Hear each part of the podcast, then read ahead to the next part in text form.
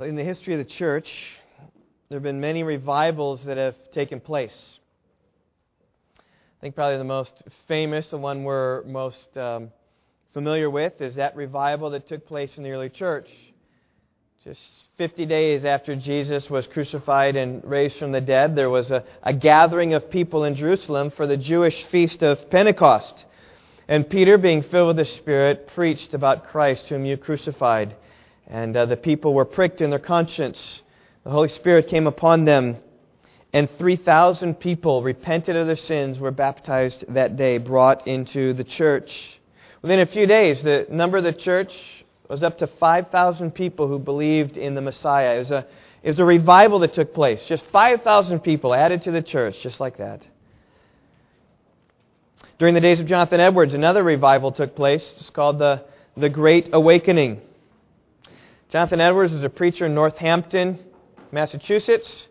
Connecticut, Massachusetts, I forget. Northampton, Connecticut, I think is what it is. And uh, he was a pastor there for a couple years, preaching to no effect in many ways.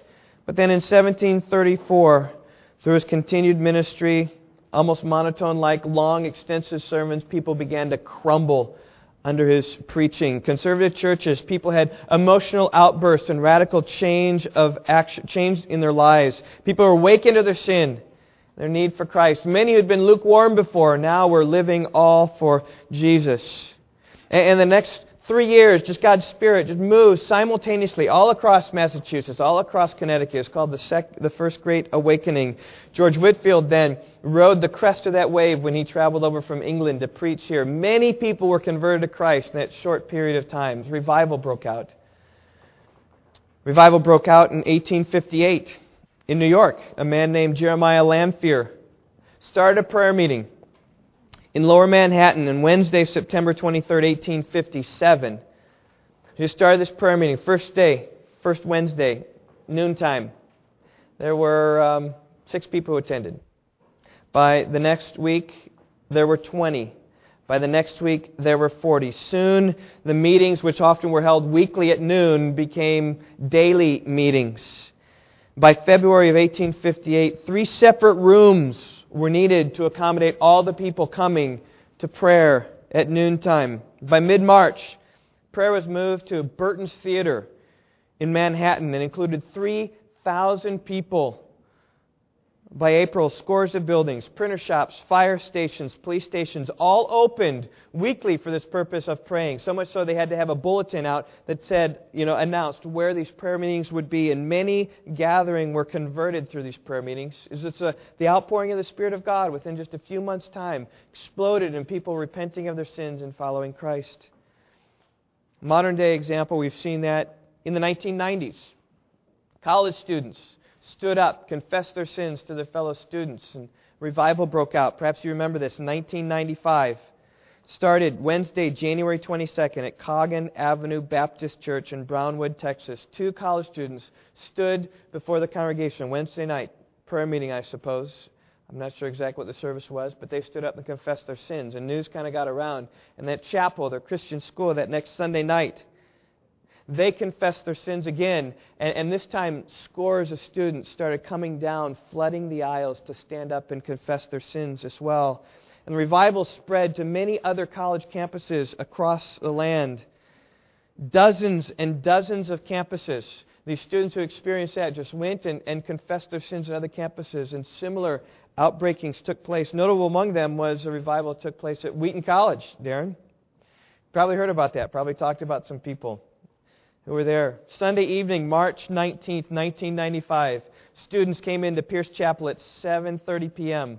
900 students gathered, and the student came from Texas to just talk about what happened. They sang some songs, began to confess their sins, and finally, by 6 o'clock the next morning, the custodial staff kicked everybody out, all 400 who were still there, saying that, you know, we need to clean the building because classes are going to start here the next day. They filled five large garbage bags with alcohol, tobacco, drugs, pornography, secular music. Many people confessed their sins, turned to Christ. Subsequent meetings were held not only on campus, but they went to Wheaton College Church, where there were 2,000 people could attend. gathered to confess their sins to one another. And I remember I had a chance, there was a Wheaton College student came out to Northern Illinois. I was living in DeKalb at that time, and similar, similar experience had. Maybe not to the breadth, but just confession of sins there. I was probably going to gather 200 students, and confession of sin, confession of sin. The, the Holy Spirit was being poured out at that time. It was a powerful experience. Now, how do you explain these things? How do you explain Pentecost? How do you explain the Great Awakening? How do you explain the prayer revival in New York in 1858? How do you explain these college arisings of revival? You know what? You can't. You can't explain them. It's only the sovereign Spirit working of God that works that way. The Spirit convicts people of sin, righteousness, and the judgment have come. They find their only hope is in Christ and they turn from their sins and they, they follow Jesus. And many come into the church and many are come to be believers. And, and the examples of what I told here, I've, I've only given you four examples, mostly United States, mostly more modern history. But with the truth be known, there are, are many, many, many more examples, many of which I know nothing about, many of which I do know something about. I just don't have the time to tell you. I've read books on revival. Just talks about the outpouring of the Spirit of God. It's an exciting thing. And these things taking place not only in America, not only in England, but all across the world. Uh, I'm sure that someday perhaps the truth will come out about China and what's really happening there. I, I got an email this week that said 120 million Christians in China right now. And they're all persecuted Christians, so they're probably real Christians because you don't become a Christian in a persecuted country. It's real and authentic. And, and the stories, many of which probably will never be able to be told, but stories probably of hundreds and thousands being converted, just God is faithful there. But of all these instances of revival taking place, none of them even come close to what we're going to look at today in Jonah chapter 3. 750 years before the birth of Christ, we're going to see more than 100,000 people turn from their sin, and God forgives them. This is the greatest revival the world has ever known. We're going to study today. So if you haven't done so already, I invite you to open your Bibles to Jonah chapter 3. It's a, a great text. My, my sermon this morning is entitled Nineveh Receives Mercy. Nineveh receives mercy. That's what this is about. It's about Nineveh turning, repenting of their sin, and receiving the, the great mercy of, of God. We pick it up here in verse 1. Now the word of the Lord came to Jonah the second time, saying, Arise, go to Nineveh, the great city, and proclaim to it the proclamation which I am going to tell you. So Jonah arose and went to Nineveh according to the word of the Lord. Now Nineveh was an exceedingly great city, a three days' walk. Then Jonah began to go through the city one day's walk and cried out and said, Yet forty days, and Nineveh will be overthrown. Then the people of Nineveh believed in God and they called a fast and put on sackcloth from the greatest to the least of them. When the word reached the king of Nineveh, he arose from his throne, laid aside his robe from him, covered himself with sackcloth, and sat on the ashes. He issued a proclamation, and it said, In Nineveh, by the decree of the king and its nobles, do not let man, beast, herd, or flock taste a thing. Do not let them eat or drink water, but both man and beast must be covered with sackcloth. And let men call on God earnestly, that each may turn from his wicked way and from the violence which is in his hands. Who knows? God may turn and relent and withdraw his burning anger so that we will not perish. When God saw their deeds, that they turned from their wicked ways, then God relented concerning the calamity which he had declared he would bring upon them, and he did not do it. This text breaks down nicely into three sections based upon the subject of who's being talked about. In the first four verses, we see Jonah being the subject. In verses 5 through 9, it's Nineveh who's the subject. And verse 10, it's God who's the subject. So the three natural divisions of this text are three points of my outline. My first point is this Jonah repents. Verses 1 through 4.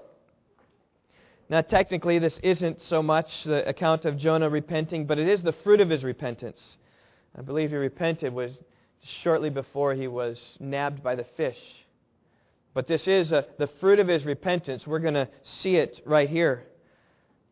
In verse chapters 1 and 2, we see Jonah refusing the call of God upon his life And now in chapter 3, we see Jonah submitting himself to the Lord's instructions.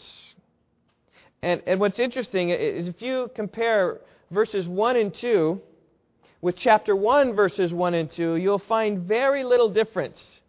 In fact, go back there, chapter 1, verses 1 and 2. We read, The word of the Lord came to Jonah, the son of Amittai, saying, Arise, go to Nineveh, the great city, and cry against it, for their wickedness has come up before me. And now, chapter 3, verses 1 and 2. Now the word of the Lord came to Jonah the second time, saying, Arise, go to Nineveh, the great city, and proclaim to it the proclamation which I am going to tell you.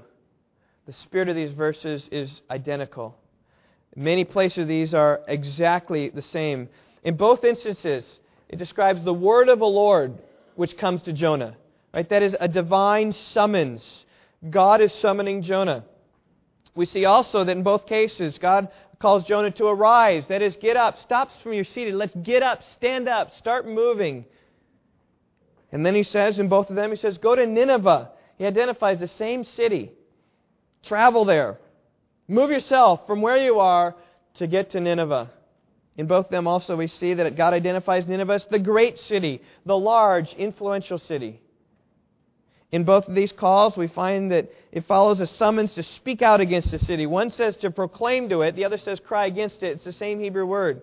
It's call out against it, call towards it, cry out, go preach to these people, is what the summons says. And then when you look at the, the differences between these, they're all, they're all minor. And first of all, chapter 1, verse 1, we see the Jonah identified as the son of Amittai. He's not identified that in chapter 3, verse 1, but we already know that. So that's really excusable. In chapter 1, we see the sin of Nineveh being emphasized. I mean, that's the reason why this proclamation needs to take place, because the sin of Nineveh has come up before him. Whereas in chapter 3, verse 2, the, the emphasis is more on the message that will be proclaimed. Go and proclaim to it the proclamation which I am going to tell you. God didn't promise a message back in chapter 1. But the spirit of these two things is, is all exactly the same, and it is appropriate that this is the second time, as it says in chapter 3, verse 1. It's the word that came the second time to Jonah, almost exactly the same. But, but as we get to verse 3, though, of chapter 1, and get to verse 3 of chapter 3, that's where things start to, to detour greatly. Vast difference. It's different between the night and the day in chapter 1, verse 3, we read that Jonah rose up to flee to Tarshish. He's going to Tarshish, getting away from Nineveh.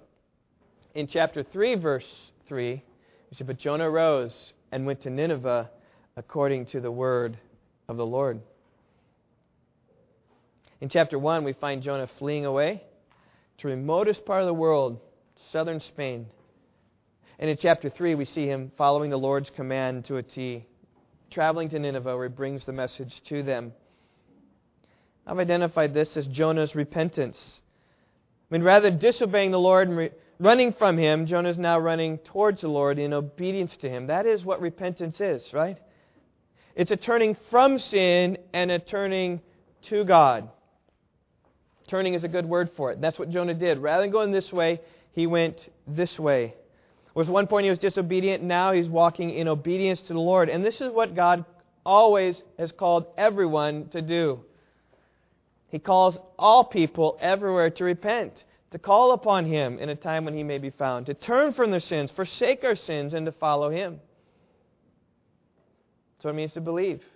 Right? When you, when you believe in God, it means you trust Him in every way and you forsake those things of your life and you just entrust them to, to God. That's what Jesus said. Whoever wishes to come after me must deny himself and take up his cross and follow me. Whoever wishes to save his life must lose it. And whoever loses life for my sake will find it. For what does it profit a man to gain the whole world and forfeit his soul? What will man give in exchange for a soul? There's nothing you can give in exchange for your soul. So God says, forsake your soul, forsake your life, and follow after me. It's a call of repentance. See what we see Jonah doing. So what's Jonah's sin? What's what's his sin? His sin was they refused God's call to preach. He refused God's call to open his mouth. And I think about how applicable that is for us. I mean, I think about one of the most difficult things for me is to be faithful in sharing the gospel with unbelievers that are around me. Takes effort to share the gospel with my neighbors and to be bold with them. How easy it is to remain silent when a few words need to be spoken. And I just think about you. Are there people in your lives, your influence, people at work, people in your family, people in extended family, maybe people in your own home where you need to obey the Lord and, and, and be vocal and to speak? Because that's what Jonah turned from. He said, I don't want to talk to those people. And he went and get away. He's calling us to talk. Oh, may God give us the grace to boldly speak for Him. If you want to be helped in that, maybe some, some books in our library. Tell the truth. This is a great book uh, on evangelism, telling the whole message, the whole gospel to the whole person by whole people. Just message and methods of witnessing in a God centered way. Master Plan of Evangelism, Robert Coleman. This is a great book. Just talks about how Christ evangelized the nations, how, how he focused upon that. And then even here in Nineveh, we think about missionaries, missionaries of the nations be glad. John Piper. It's a great book just to, to, to, to really get a heart for the nations. I mean, missions exist because worship doesn't, is what John Piper says. And if you want a heart, maybe these books might help you to have more of a heart for people. Maybe praying on your face might give a heart for people. It might just reach out to them with the gospel of Christ. Well, the good news is this maybe you failed in the past, but God gives us a second opportunity. Over the next few weeks or months, you might have an opportunity to go to your Nineveh. We'd be like Jonah as he was in chapter 1, or will you be like Jonah as he was in chapter 3? God gave Jonah a second opportunity because the word came to Jonah the second time. First time he headed off to Tarshish. God says, No, that's not acceptable. And he pursued him, sending a storm upon the sea, directing the lot so as to fall upon Jonah by throwing him overboard by appointing a great fish to swallow Jonah and to bring him safely to dry land. That was God's pursuit of him to bring him back to the second opportunity now that he has. And he obeyed the second time. And I just say, what changed? What changed the second time that he obeyed? Because I think this is key. If we think about what we failed before in the past, what, what's going to change so that I might walk rightly in the future? Well, did God change? God didn't change, no. Did God's call change? No, it was still the call to go to Nineveh. It was still the call to go and cry out against Nineveh. Did the people of Nineveh change? No, they didn't become more lovable. You're exactly right, KB. They didn't become lovable. They're still involved in their wicked behavior, still the enemies of Israel. So what changed? Jonah changed. In chapter 1, he changed because he experienced the pursuing hand of God. He knew that try as he might, he couldn't run from God. In chapter 2, he experienced the chastening of God, almost drowning, almost that, that far from death, as we saw last week. He experienced the merciful hand of God, chastening and the merciful hand. I think these are the two things that change us. God changes us through chastening, his disciplining hand. We stray from Him and He disciplines us. Like Hebrews chapter 12 says, we ought to rejoice in that because it identifies us as His true Son. And it brings us back. Isn't that how you deal with your children, right? You discipline them for disobedience and you train them in the way of righteousness. God does the same thing. And that, that helps change us. So when the disciplining hand of God comes upon us, we ought not to sorrow at that, but rejoice because we know what the discipline is going to do for us in the future. But there's also another agent of change. Another agent of change is mercy. When you experience the merciful hand of God, you change. When you see and think about all that Christ has done for our souls, that is a great motivator to change. Fact, that's probably the, the best motivator to change. And that's what Jonah experienced God's mercy in the stomach of the fish. He knew that salvation was of the Lord. And these things will change you God's chastening and God's mercy. You need to love these things. And you'll have another opportunity. And I say this because the Bible's flooded with other people, other saints who had other opportunities to serve the Lord. Moses received a second chance. He tried to take matters in his own hands and, and killed an Egyptian because he was persecuting a fellow Hebrew. He found out about that and he was exiled to Midian for 40 years. But God gave him a second opportunity to come back and lead the people of Israel safely safely out of slavery. David received a second chance. He blew it royally with Bathsheba. And the kingdom was taken away from him when Absalom usurped the throne. Yet God, in His grace, brought him back into the throne, let him reign as king. Manasseh got a second chance.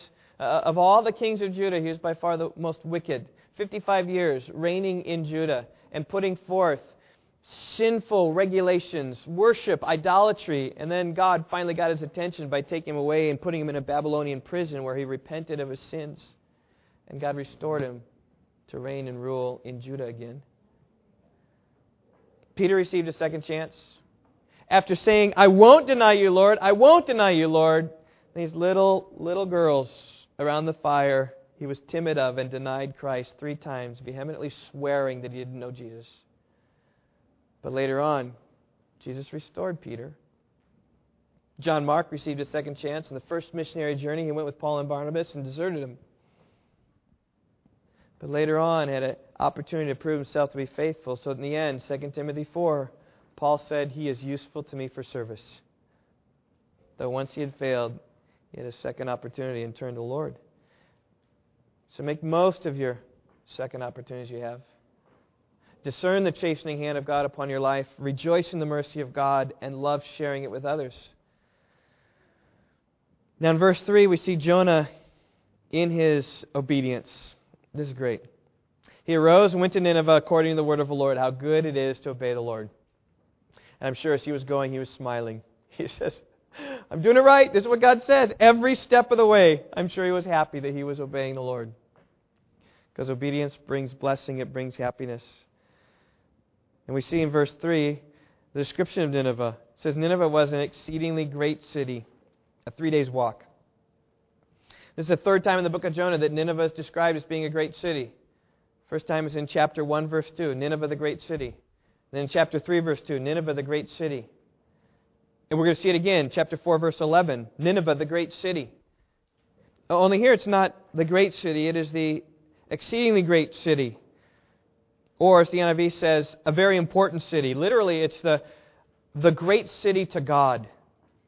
Just kind of amping it up a little bit. It is, a, it is a very great city. You say, what made it great?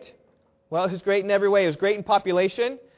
We see it, more than 120,000 people in it, according to chapter 4, verse 11. We see it was great in wickedness. We've already talked quite a bit about that of how wicked these people were in Nineveh It was great in size. And I think that's what Jonah is primarily talking about here because the next phrase talks about how, how long it takes to go through the city. It's a three days walk. You try to figure out exactly what that means, and you'll be a bit confused, but it's a big city, is what it means. Uh, excavations have shown that, um, that there are two walls in Nineveh. The first was a huge inner wall 50 feet wide and 100 feet tall. That's huge. Huge fortified city. And outside of that, there was a, a, second wall that enclosed some fields and small towns. It wasn't quite so big, but according to an ancient historian, the wall was 60 miles around. And if you know anything about walking in those days, or if you walk at a good pace, a day's journey is how many miles? About 20 miles. So 60 miles, about a three days journey around the entire city. That's how big Nineveh was. It was a gigantic, well fortified city in Bible times. During the days of Jonah, the, the, the capital of Israel, Samaria, had about 30,000 people in it. And, it. and it was tight and small because it was more up nestled in the hills. But with Nineveh, the cities of the Mesopotamian plain where Nineveh was, there was little to prevent it from expanding. It's a little bit like Rockford. We can just expand, and expand, and expand, and expand because it's all flat. But up in the hills and mountains, it's a little bit more difficult. There's a great city, a three days walk probably around it. It would take a long time to go through all the, the cities in every place. In verse 4, we see Jonah, first day, going through his ministry. It's a one day's walk, is what it says. He began to go through the city one day's walk. And while he go, went through, this like his first day of, of ministry, he was going through and saying, Od, Arvaim Yom, Vaninava Nepeket. That's what you're saying. Od, Arvaim Yod, Vaninava Nepeket. Od, Arvaim Yod, Vaninava Nepeket. That's what he's saying. Five words in the Hebrew. It's rightly translated, yet 40 days, and Nineveh will be overthrown. Now, we don't know fully what he was doing. Maybe he's just walking through the streets, just crying out. I suppose at various instances he went and got his, his stool or stood up, found a crowd, and then spoke to them. And we don't know if this is all he said. I, I sort of doubted it. I think the Bible oftentimes includes sermons which are are more representative of what's being said. You look at the life of Christ, and sometimes when there are two sermons that don't exactly match, it's because he said both of those things. He said all those things together. Oftentimes, messages are, are more outlines, but it's accurate, exactly what he said. And Jonah's message to Nineveh was that destruction is on the way. Destruction's coming, that's what he said. He may have illustrated it, may have told them of their wickedness, may have said how bad they were, so destruction is coming.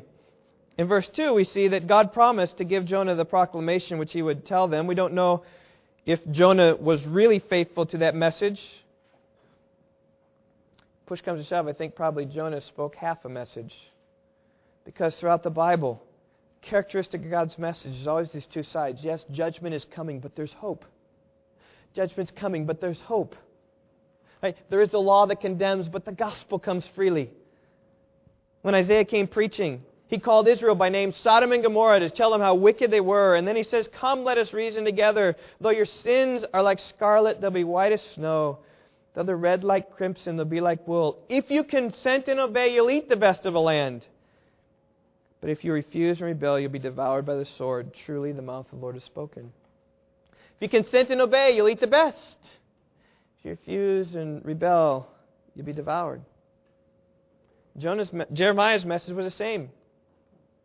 He said, Return, faithless Israel. I will not look upon you in anger. Meaning the implication is, I'm looking upon you now in anger. But return, and I won't. For I'm gracious, declares the Lord. I will not be angry forever. Jeremiah's call, repentance. Repentance. You'll be forgiven. It's true of the New Testament too. John the Baptist gave this illustration. Matthew chapter 3. He says, The axe is already laying at the root of the tree, it's ready to chop them down. It's, it's you, you see an actor, you know, he, he's ready, he's eyeing it up, and, and he's just ready to chop. And John the Baptist says, Therefore, bring forth fruits worthy of repentance. Every tree that does not bear good fruit is cut down and thrown into the fire. Right? You bear good fruit and you won't be chopped down. If you don't bear good fruit, you will be chopped down. There's hope if you repent. Jesus says, Repent, for the kingdom of heaven is at hand. And it was only when Israel refused to repent that Jesus said, The kingdom of God will be taken away from you and given to a people producing fruit of it. The implication is that they, they didn't repent, and so God is done with them. Give it to Gentiles. So we get grafted into the olive tree. And yet, even there, Romans 11 says, Don't you get too proud and righteous yourself. I can easily bring them back in again. But that's, that's the message God always gives, all his Bible. Judgment is coming, but there's hope in him.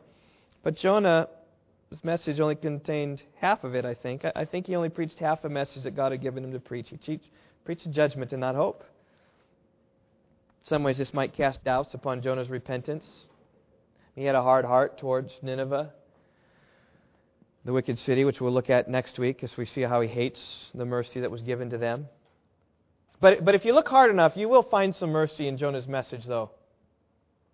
Od aravaim yom, yet 40 days. There is mercy there. It shows a, a period of God's mercy. I mean, sending Jonah was God's mercy to tell them of this upcoming judgment, but also to give them a 40 day waiting period. I mean, if God had desired to destroy the city, he could, he could have destroyed it right now. There's no need to wait for 40 days. But the waiting period was a, a tiny window of hope. And they banked on this hope. As we see in my second point, verses 5 through 9, Nineveh repents. We've seen Jonah's repentance. Now we see Nineveh's repentance. And this is where, this is where it gets good. Nineveh, clings to whatever little hope they might find with a message brought to them by Jonah. A strange prophet from Israel.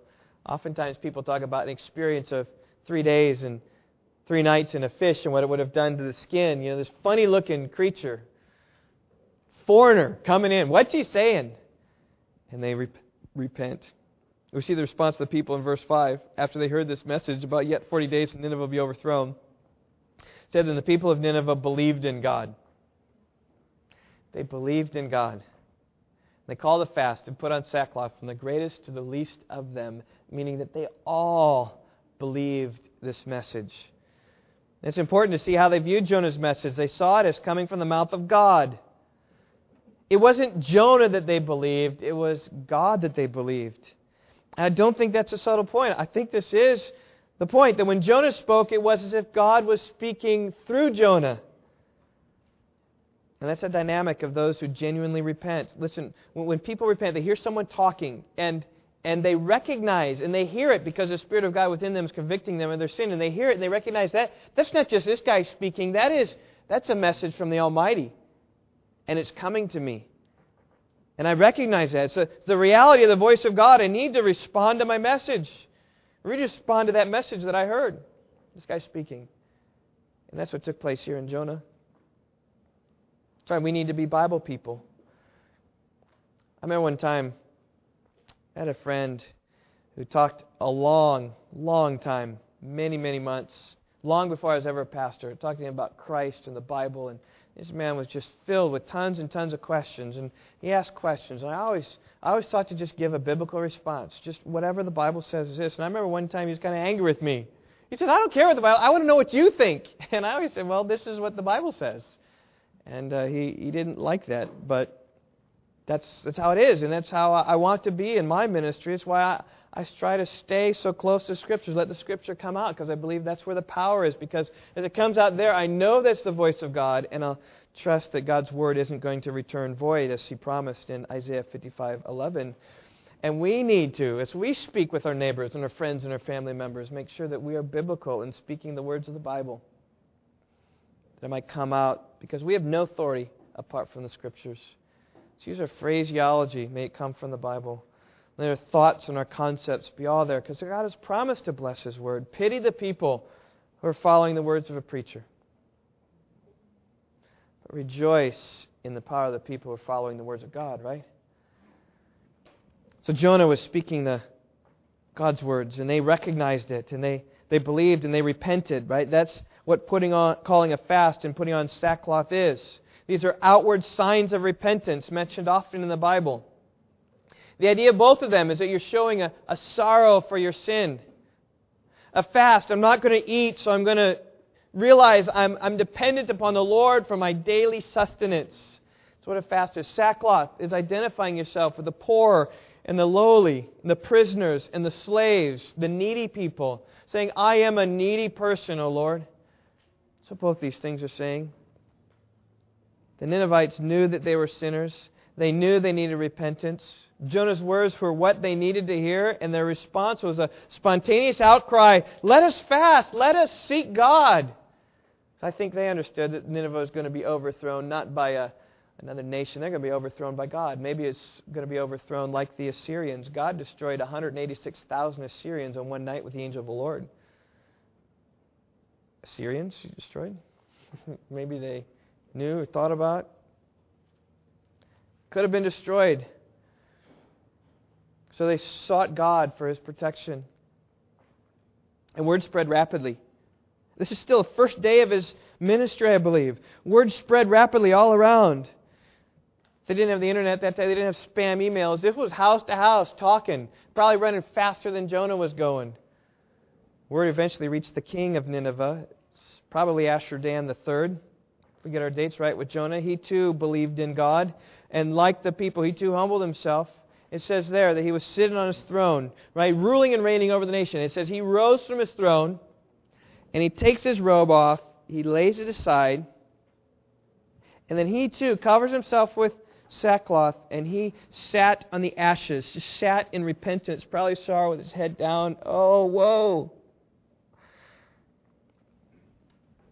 as he got up from his throne, he was saying, You know what? My earthly power is not what's significant here. He laid aside his royal robe, saying, I, I don't need this imperial power. I need to be down and identify myself with the people. It's a great act of humility. Oh, for a leader who would do that, right? Repentance is always associated with a sign of humility. Then he uses royal power to enact a decree commanding the entire city to repent. He says in verse 7 In Nineveh, by the decree of the king and his nobles. And so maybe he's down here on his ashes and he's talking to his other noble there on the ashes. Says, Dictate for me. Here's our decree. By the authority invested in me, by the decree and his the king and his nobles, do not let man, beast, herd, or flock taste a thing. Do not let them eat or drink water, but both man and beast must be covered with sackcloth. And let men call on God earnestly, that each may turn from his wicked way and from the violence which is in his hands. Jonah, one day into his ministry, already his message captured the heart of the entire city. The people believed, the king believed, the entire city was called the fasting and humiliation you know, I, I think about the decree of the king, and it's a bit like what President Bush did. Two days after the terrorist attack on our, our nation upon New York, he issued a, a decree, and I'm not going to read the whole thing, but some of it, he stood up before our whole nation and he said this Scripture says, Blessed are those who mourn, for they shall be comforted. He says, I call on every American family and the family of America to deserve a national day of prayer and remembrance, honoring the memory of the thousands of victims these brutal attacks and comforting those who lost loved ones. We will persevere through this national tragedy and personal loss. In time, we will find healing and recovery, and in the face of all this evil, we remain strong and united, one nation under God. And then he said, This is the royal decree. Now I, therefore, George W. Bush, President of the United States of America, by the authority vested in me by the Constitution and the laws of the United States, do hereby proclaim Friday, September 14th, 2001, as a national day of prayer and remembrance for the victims of the terrorist attack on September 11th, 2001. I ask that the people of the United States and places of worship mark this National Day of Prayer and Remembrance with noontime memorial services, with the ringing of the bells at this hour, and even candlelight remembrance vigils. I encourage employers to permit their workers time off during the lunch hour to attend noontime services to pray for our land. I invite the people of the world who share our grief to join us in these solemn observances. Remember hearing of that decree or that day? Some of you may. I, I, I remember that day. Um, I watched the memorial service that noon. I was in the walls of a church that evening praying for our nation. Likewise, if, you, if you'd ask anyone from Nineveh, do you remember where you were on that day? When the issue of the decree came forth, you know, some of the kids, I remember that day. It was weird. We took these cows and we, we covered them with this sackcloth. And, you know, we, we wouldn't let it. I was hungry and Dad didn't let me eat. And we cried out to this unknown God I'd never heard about before. It would have been strange for the kids. The adults would have understood what they would have done. And they could have told you about what took place and how we didn't do chores that night because we didn't give our, our animals their food or their water. They could have told you how they attended a prayer meeting that night and confessed their sin that they repented of. And you see these people, it's interesting that the Ninevites, they didn't know much. I mean, for them, I, I think it was somewhat superstitious to involve their, their, their beasts in their repentance. Like, yeah, we're going to repent today. We're not going to feed Fido. It's kind of what they were doing. They, they were just not feeding their, their livestock, covering them, making life hard and difficult for them, as if maybe animals were praying, which they didn't pray. But I think it was just a sign of solemn, solemn repentance that was just thorough, that wasn't just people. But people were engaged in this. It says, Let men call on God earnestly. These are probably prayer meetings, right? Praying and, and pleading to the Lord, and, and they probably didn't know much about God. I mean, this isn't Israel. Right? This is Nineveh, the wicked nation who, who had multitudes of gods involved in immorality, had no examples of godliness, and they were calling on God earnestly, and they were turning from their wicked way. I mean, these were a wicked people repenting of their sin, just like on the college campuses in 1990, turning from them, confessing them. And, and here's, here's the amazing thing with no promise that the Lord would repeal his sentence. Zero promise. In fact, you see that, and this is why Jonah's message, I think, was all condemnation and no mercy. Well, a little bit of mercy. 40 days was mercy, but very little mercy. No promise. Look at how the king reasons in verse 9. Still his summons, still his decree. He says, Who knows? God may turn and relent and withdraw his burning anger so that we will not perish. In other words, we, we have no promise from God. He has said he will destroy us in 40 days.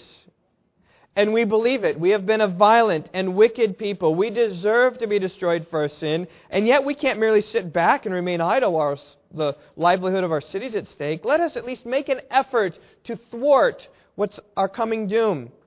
Let's at least humble ourselves before the Lord and, and just see if, quite just perchance, He might possibly show some mercy to us.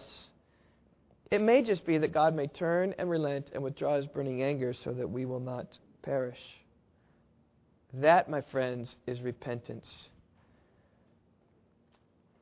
See, there's a 2 Corinthians 7 talks about a, a worldly sorrow and a godly sorrow.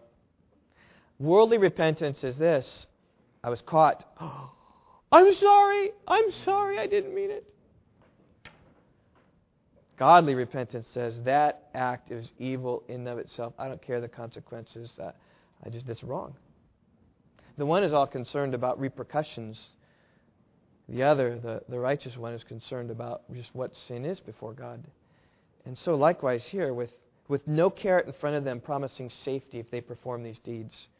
No assurance of God that they'll be safe if they do X, Y, and Z. No promise of preservation. Their only hope is in the mercy of God. And God was merciful to them. We see in verse 10 God relents.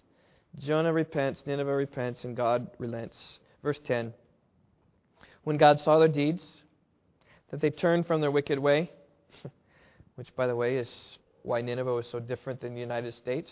We've carried on just as has been always. But Nineveh repented, they changed their wicked way. Then God relented concerning the calamity which he had declared he'd bring upon them, and he did not do it. Now, the Old King James Version translates this, and God repented of the evil that he had said he would do unto them. How nice would that have outline been, right? Jonah repents, Nineveh repents, God repents. But relents is pretty close, all right? But I, I, I didn't use repents because it doesn't quite represent what God did and can be, can be strewed in the wrong way. Because when we hear the word repentance, we think rightly. Repentance is turning away from evil to do righteousness. And that's what repentance is, right? It's turn away from evil and turn to righteousness. But God wasn't turning away from evil in the sense he was turning away from, from unrighteousness. Had God destroyed Nineveh, it would have been perfectly righteous anger. His actions would have been perfectly just. A wicked nation deserves punishment from the hand of the Almighty. But in light of their actions, God showed forth his compassion and mercy upon Nineveh.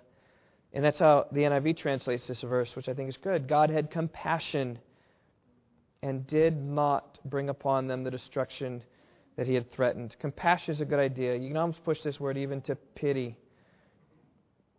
God relented because he had compassion upon them. He pitied them. They had nowhere else to turn. They turned to the Lord, and God was gracious. He saw their deeds. He tested their deeds. He saw they turned from their wicked way, and God didn't bring upon them the destruction that He promised. Now, the theological question always comes up now, right? Well, did God change His mind regarding Nineveh? The scriptures speak, on the one hand, God is not a man that he should lie, nor a son of man that he should repent. As he said and will he not do it, as he spoke and will he not make it good. Numbers 23:19. Or another passage, the glory of Israel will not lie or change his mind. So you got these theological statements set up juxtaposed to what God actually did here in Jonah chapter 3 verse 10. Say did God change his mind? I say no, he didn't change his mind. Rather, God's message to Nineveh was a conditional message. That's what I believe took place. Though Jonah presented only half of the story, the truth of the matter is that God's judgments upon man are often conditional, conditional upon how we respond. And his blessings, by the way, also sometimes are conditional as well. The key passage, Jeremiah 18, 7 through 10. Listen carefully. At one moment, God speaking, I might speak concerning a nation or concerning a kingdom to uproot, pull down, or destroy it. If that nation against which I, against which I have spoken turns from its evil, I will relent concerning the calamity I plan to bring upon it. Or another time, I might speak concerning a nation, concerning a kingdom to build up or to plant it. And if it does evil in my sight by not obeying my voice, then I will think better of the good which I had promised to bless it. You see, there's the, the conditional promises that often come down in the Bible. And I think that's Jonah's message. It's a conditional promise. It's going to be destroyed in 40 days. All they heard, though from God's standpoint, it was, unless you repent. See, God's a merciful God. And in Nineveh, we see God's mercy. The people of Nineveh were sinners in the worst way. I mean, they were wicked and rebellious, antagonistic. And they, um, Modern day Nineveh is Mosul. You know what country Mosul is in? Iraq. Right? I mean, they were Iraqis, Muslim Iraqis. Right? Sinful haters of God, where Christians are persecuted today. That's very typical about what they were like back then. But imagine, right? Baghdad repenting of their sin and crying out to Christ. That's what took place. And if Baghdad repented, God says, I'm not going to destroy Baghdad. I'm not going to destroy Mosul. And He didn't. He relented concerning the calamity which he had declared he'd bring upon them, and he did not do it. And I just say this, church family, that would the truth be known, that's, that's the only reason we're saved from our sin. It's because of the mercy of God, right? And the Bible says that the wages of sin is death. We deserve to die for our sins. We deserve to be Nineveh destroyed. We deserve Sodom and Gomorrah, fire and brimstone coming down upon us. That's what we deserve. The wages of sin is death. That's what you earn. But the gift of God is eternal life in Christ Jesus our Lord, is how that verse ends. Salvation comes to us through Christ, a gift. We don't earn it in any way, it's bestowed freely on all who believe. It's a great promise of the gospel that we proclaim. Believe in Christ, and you will have eternal life. And to those who would forsake all and believe and, and cling to Him as His only hope, He's the only way, the truth, and the light. You cling to Him, and your sins will be forgiven, and you'll be made righteous before Him. And I just think about this how different we stand compared with the people of Nineveh, right? They received a half message from a half hearted prophet with no promises at all from a God they barely knew and yet they still repented the first time they heard the message. Uh, every single one of those statements is so different than us. Uh, and think about that. Jonah gave half the story, just told them where the destruction would come. No divine promises. Jonah, I think, was half hearted in it. Everything that we know about Jonah, yes, he was repenting and doing what was right, but I don't think he had his, his heart it. Parents, you know what I'm talking about? where kids obey the letter of the law, but in their heart, they're not there? I think in some sense that is Jonah. And we see him angry in verse 1. It greatly displeased Jonah, and he became angry. He became angry that his preaching worked. I don't know of any pastor in the world who would preach a sermon, see 120,000 people come to Christ, and then be angry at God in showing his mercy. Such is the hard heartedness of Jonah. I think he was he was half-hearted. I don't think he was a bold preacher. I don't think that he thought, okay, you know, this 550 mile journey to Nineveh. Was thinking, hmm, how can I reach the city? I need to strategize. Where's okay? Where's the band I'm going to get? And where's the where's the big attraction? And where's where's the puppet show that's going to come on? And where's the, the this and that? Where's there going to be this big screen? Where's the pyrotechnics? And how am I going to massage my message so it's soft so that a lot of people will come? And how am I going to like attract people? How am I going to get all this? I don't. Jonah was, I think, pretty anti revival. I don't want him to repent. Okay, I'll do God's deed. I'll just say, yet 40 days and Nineveh will be overthrown. I'll just say that. Kind of maybe quietly. Maybe, maybe just to the kids. Who knows? But well, I love this that revival broke out. Don't you? I mean, so often we can think about revival as all the plan of man. But it's not. Revival is in the hand of the Lord, and He does whatever He does. Uh, hopefully, this gives you encouragement in your evangelism. You don't have to have a perfect message. Your heart doesn't have to be even fully engaged. They don't even need to know much about God. You just need to speak a little bit, and God and His Spirit will run very well with that. You should be encouraged by that. But Jonah wasn't. I think it was a miracle took place. I think of all the miracles in Jonah, this is by far the greatest miracle. Is that Jonah, this reluctant prophet, brings a message and they all they all repent.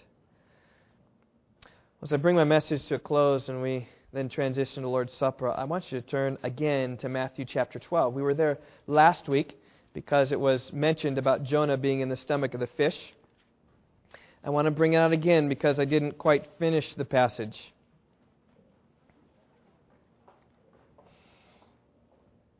I stopped at verse 40 because that was last week. That was Jonah chapter 2, but 41 is Jonah chapter 3. Matthew 12, some of the scribes, verse 38, and Pharisees said to Jesus, Teacher, we want to see a sign from you. Like, really prove it who you are, Jesus. But he'd already healed many. In fact, they'd already said he cast out demons by the ruler of the demons. They'd already seen him cast out demons. They'd already seen signs. Their heart was hard. Jesus said, verse 39, An evil and adulterous generation craves for a sign. Oh, beware, Pentecostal charismatic churches seeking for a sign is dangerous, dangerous. And yet no sign will be given to it but for the sign of Jonah the prophet. For just as Jonah was three days three nights in the belly of the sea monster, so will the Son of Man be three days and three nights in the heart of the earth. That was Jonah 2. Now comes to Jonah 3. The men of Nineveh will stand up with this generation at the judgment and will condemn it because they repented at the preaching of Jonah, and behold, something greater than Jonah is here. The people of Nineveh were walking in darkness they knew little about God. They had no Sunday school in Nineveh.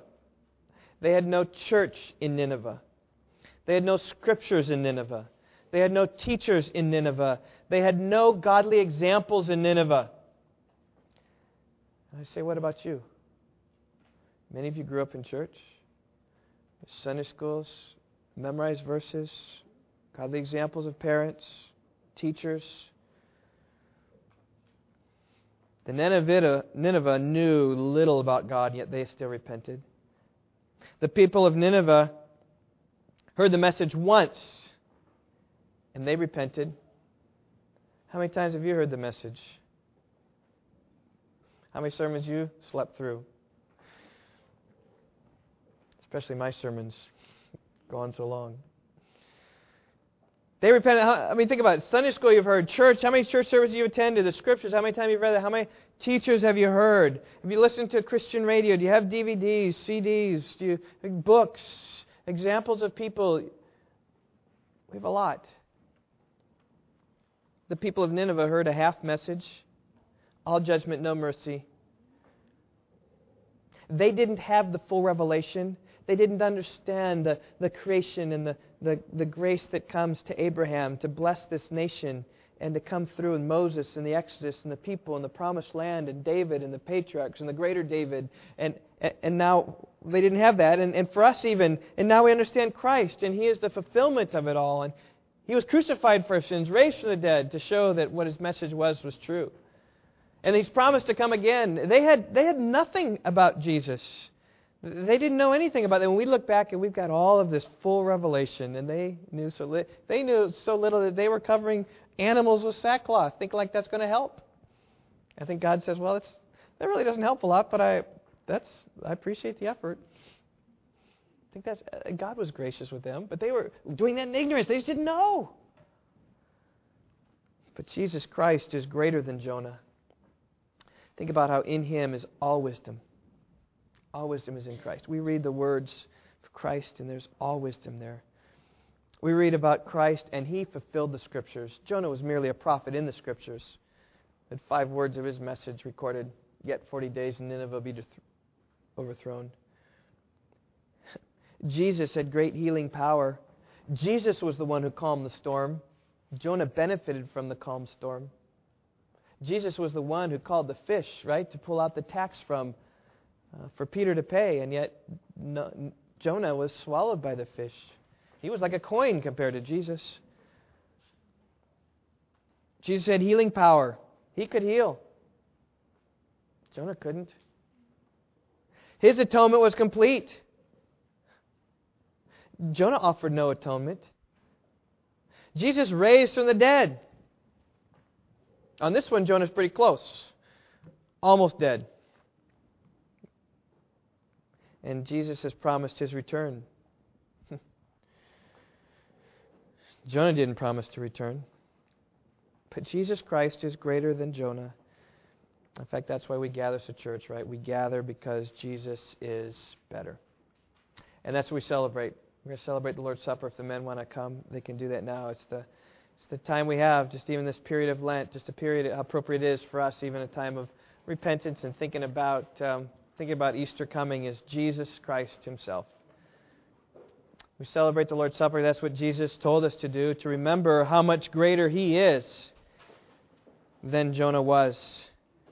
And that's what we celebrate this morning as we eat the bread and we drink the cup. It's merely an acknowledgement of us to say, Yes, God, we have repented of our sins.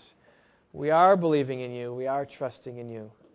So if that's where you are this morning, celebrate and let's eat it together. We're going to sing some songs, and as the bread passes around, just take and hold of it, and we'll partake of it later.